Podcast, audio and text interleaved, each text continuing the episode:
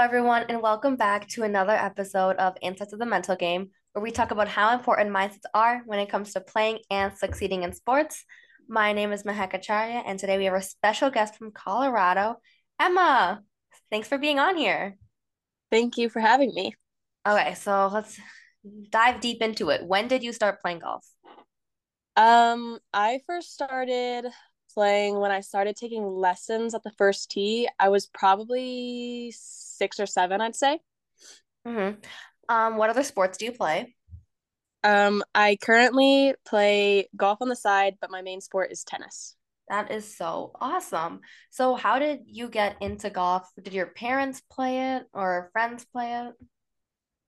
Um, so actually I started out playing basketball, which is what my parents played. Mhm. But then they both decided that they wanted me and my siblings to play lifelong sports, um, which is how golf and tennis started. Yeah, no, my parents were the same way. I remember they were like, "Oh, golf you can play when you're like as when you're older in your 60s." Yeah. Yeah, I think that's all the parents' reasoning. Mhm. That's pretty cool. Um, so did you do you play tournaments on a decently regular basis, or have you played tournaments on a decently regular basis before? Um, for golf, Mhm. no, not really. I really only did lessons for the first tee. I did uh PGA Junior League, Mhm. girls golf, all of that, but I never did like high school tournaments or like age level Yeah. ones. How was PGA Junior League? I did that as well. Because you're and like in my um like chapter, I'd say we kind of did like we did two on two. That's the same with your guys, right? Um, yeah, a couple were two on two, and then there were some bigger ones that were four on four. Oh wow. Um, but yeah, those ones took much longer. Yeah, that's four on four. I haven't even Yeah. It was they they were like bigger things, and we usually only played nine holes then, but when it was the full 18, it was two on two. Okay, yeah, that makes sense. Um, have you ever faced um any mental blocks on or off the course? Because I feel like golf is really just a sport where it's like constant. You just have to get your mind in the right place. Um, yeah, I feel like people don't realize like how difficult the game of golf actually is, especially since it's such like an individual game. Like you're out there for yourself, almost like by yourself. And so it's like you need to have the ability to like keep yourself positive and also like know your limits, which I feel like a lot of people find really challenging. Yeah, no, it really is. I see people all the time who are just keep pushing themselves and they realize they need to like take a break, kind Mhm. of, because everything's always in the mind. Like it's not physical. Golf isn't really like a crazy physical sport, I would say, compared to tennis for sure. But Yeah. um, it's definitely really mental. And honestly, so is tennis. Isn't um, what big tournament was just happened? I've seen it everywhere. Um, the Wimbledon just happened. Wimbledon. Oh my God, that's awesome. hmm So, yeah, I'm gonna move on to tennis. So, when I met you Okay. in Atlanta, I heard on the very last day you're a crazy awesome tennis player. So, tell me about that. Um, so my freshman year, I had to choose if I wanted to try out for golf or tennis because tryouts were the same week, states the same week. You know, it was just easier to choose one. hmm So I went out on a limb and decided to try out for tennis, even though I had never played like in a real match. Hmm So I went out at tryouts, just having the goal of at least making a team, like any team. And then I'm trying out and I was like, you know what? Like I'm I'm not too bad at this. And I keep going. I ended up making varsity singles my freshman year. Oh, wow. And I placed second at regionals and went to state. Then sophomore year, I came back and I competed again and made varsity doubles one. Oh, wow. So I played doubles all sophomore year and then placed second at regionals again and went to state. And then my junior year is coming up and I'm gunning for that single spot. That is awesome. Mm-hmm. Do you enjoy singles or doubles more? Um, I feel like I enjoy singles because I'm more of like an individual player. I feel Mhm. like I can I can control my mindset and how I play, and so I struggle having to like pair up with somebody else and making us meet on like the same wavelength. Yeah. Tennis is awesome. I feel like that's such a fun sport to play. I used to play it, uh, I would say used to. Like when I was little, my parents like enrolled me in lessons and I hmm would play it, but that was the same for a lot of sports. But I think golf kind of resonated more with me, but tennis was like my second sport. I think it's so fun and awesome. I I absolutely love it. It is so much fun and you meet so many like cool people at all these like tournaments and state.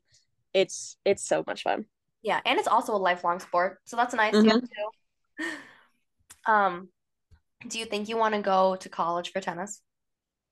Um I haven't quite decided yet.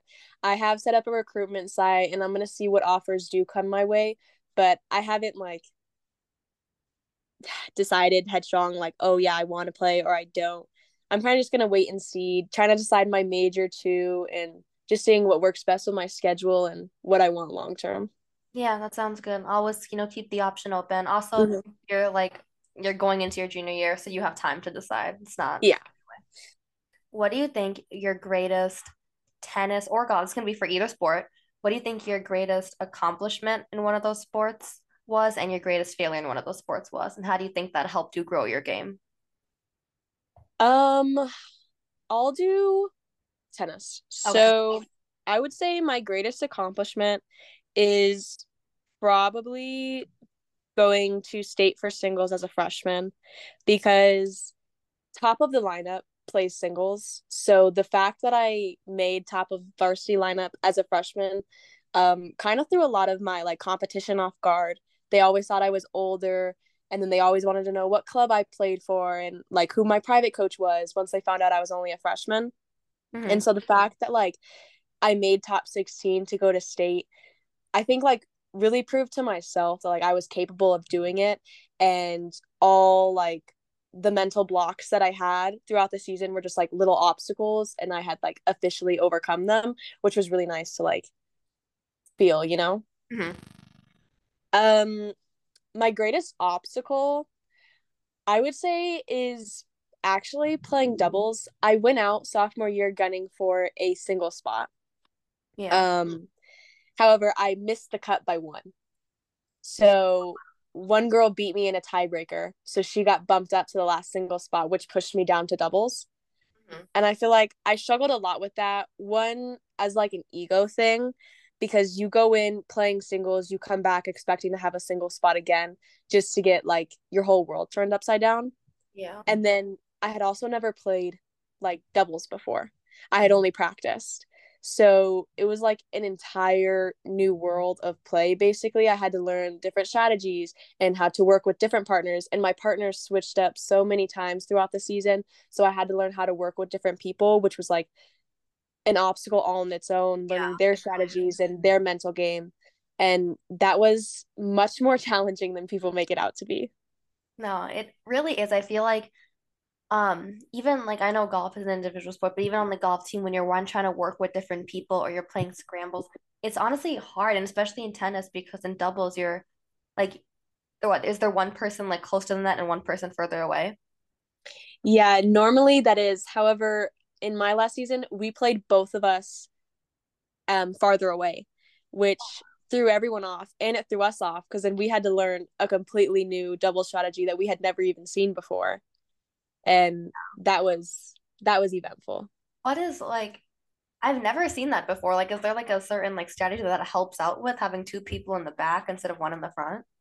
Yeah, so coming from singles, you spend most of your time like back at the baseline rather than at the net um, because you know you have to cover everything. hmm The girl I played with also played singles the year I played singles, and we both got moved back. Oh And so neither of us were very strong net players. And by time our team was decided, like who the doubles pairings, we had like a week left until our first game. And so our coach made the decision to um, adjust the game to us rather than to adjust us to the game. That way we could like move in as seamlessly as possible. And both of our strong suits were playing the baseline. So he just had us both play from back there. Yeah, that that must be hard, honestly, just learning that entire new strategy and then also Mhm. having to deal like your partners kept switching up. That's really hard to deal with. Yeah, it was it it was a long and challenging season, but I learned a lot about myself as a player and about my teammates. Yeah, that's really cool. It's always good that I feel like in every challenge we just keep learning and growing from it, which is just Mhm. awesome. And even though like you have to deal with that like difficult time, you were able to like learn more. yeah, it was all beneficial in the long run. Yeah, no, that's great. And um, oh my God, I forgot what I was gonna say. Oh, yes. After a bad tennis round, is there anything specific you do like afterwards to like help?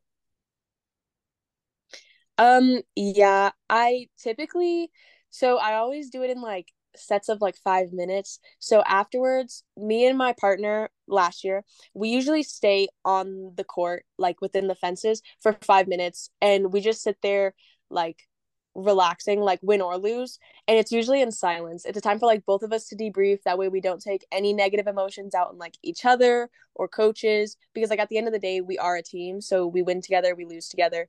That just gives us the time to like comprehend really what's going on and think about what we want to do moving forward. And then after that, we'll walk out together. We'll, both talk to the coach. He usually gives us about five minutes um, with him talking things he thinks we can do before we move on to like my parents. My parents are my support system. So I always go and see them. And I feel like after having the five minute like debrief, I'm usually in a better headspace and there's no like negative emotions right up front that are at risk of like being taken out on anyone else. That's really, really good. And I'm glad you have your parents there for that. Um, I think it's really, really awesome how you play tennis with golf and how I feel like in every sport, it's like the same mental struggles and hurdles because it's just with everything. Mm-hmm. Yeah, last week I had a basketball player featured, and it was so cool to see like the difference in like her game with the golf game and now yours as well. Mm-hmm. So many parallels. Okay, and then last question. Last of all, what advice can you give to high school athletes as you are one currently? Um, I would say my biggest piece of advice is to just get out there and try because a lot of high schoolers especially have this mindset of like oh i can't do it or i'm not going to be good enough like comparing themselves to the other athletes on teams and like clubs. Um but like coming from somebody who also didn't know they could play before they tried out like it's really not that bad. You learn a lot about yourself as um as an athlete as a teammate um as a human in general. So just get out there give it your all and whatever is meant to be will be That is so awesome. Thank you. Oh, thank you again for being on the podcast. But right before we end, I have 10 questions that I didn't tell you about that are like rapid fire questions. So you have to answer basically as fast as possible. okay And these are gonna, we're gonna switch back over to golf. So here we go. What is your favorite snack on the course? um my favorite snack honestly i gotta go with beef jerky Mm-hmm. A hat or visor, visor always. Push cart or carry, um push cart. Uh, favorite club, um can never go wrong with my 60 degree. Mm-hmm. least favorite club, my least favorite club's gotta be three wood nine holes or 18 holes, um nine. A favorite PGA player, oh that's a hard one uh, come back favorite LPGA player, um shoot it's been years but years ago i met Paula Creamer oh, that's awesome. mm-hmm she was Sport- she was yeah. cool Sport you would play if you didn't play golf. ooh um honestly i'd swim Awesome. And what's your go-to breakfast before a big game, either golf or tennis? Um, I like you know like the yogurt parfaits, granola, assortment of fruit, all that. hmm And instead of PGA player, what's your favorite men's tennis player? Um, gotta go with Carlos Alcaraz. Awesome. Mm-hmm. Okay. Thank you, everyone, for listening to the podcast. And thank you, Emma, for being on it. Awesome. Thank you. Uh, don't forget to follow us on Instagram, Spotify, and recently we announced four different other platforms, including Google Podcasts, iHeartRadio, Apple Podcasts, and Amazon Music. So check us out there. See you later.